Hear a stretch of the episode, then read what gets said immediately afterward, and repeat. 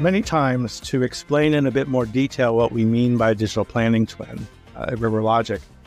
Um, so for us, a digital planning twin is a model of your entire value chain, and we're going to talk about end-to-end value chain.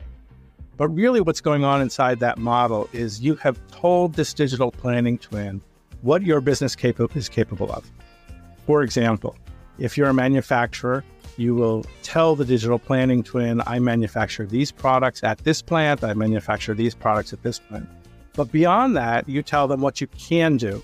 So I could manufacture those products at either plant. If I did, here's how they would run. This would be their throughput and cost.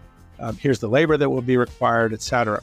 Once you tell your digital planning twin what your capabilities are, you can then ask it questions. So you can say things like, if I need to manufacture these kinds of products, since I can do them in any which way, what would be the best way to do it?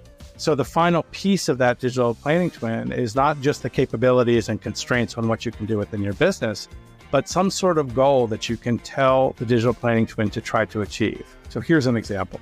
I build a digital planning twin that encompasses maybe a couple manufacturing operations, raw material sourcing, inbound logistics, outbound logistics, distribution, and my market. I've told the digital planning twin what all my capabilities are.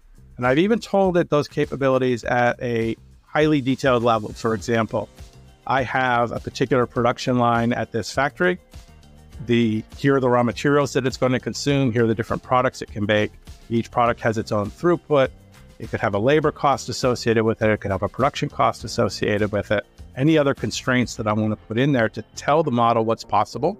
And then I say, okay, if I have a particular set of demand or a particular uh, uh, market that I could potentially uh, go into, what would be the best way to do that with regard to, let's say, making the most money, profitability?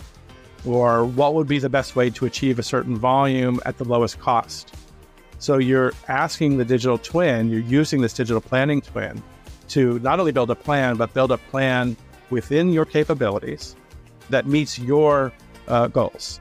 And that's really, in a nutshell, what a digital planning twin is.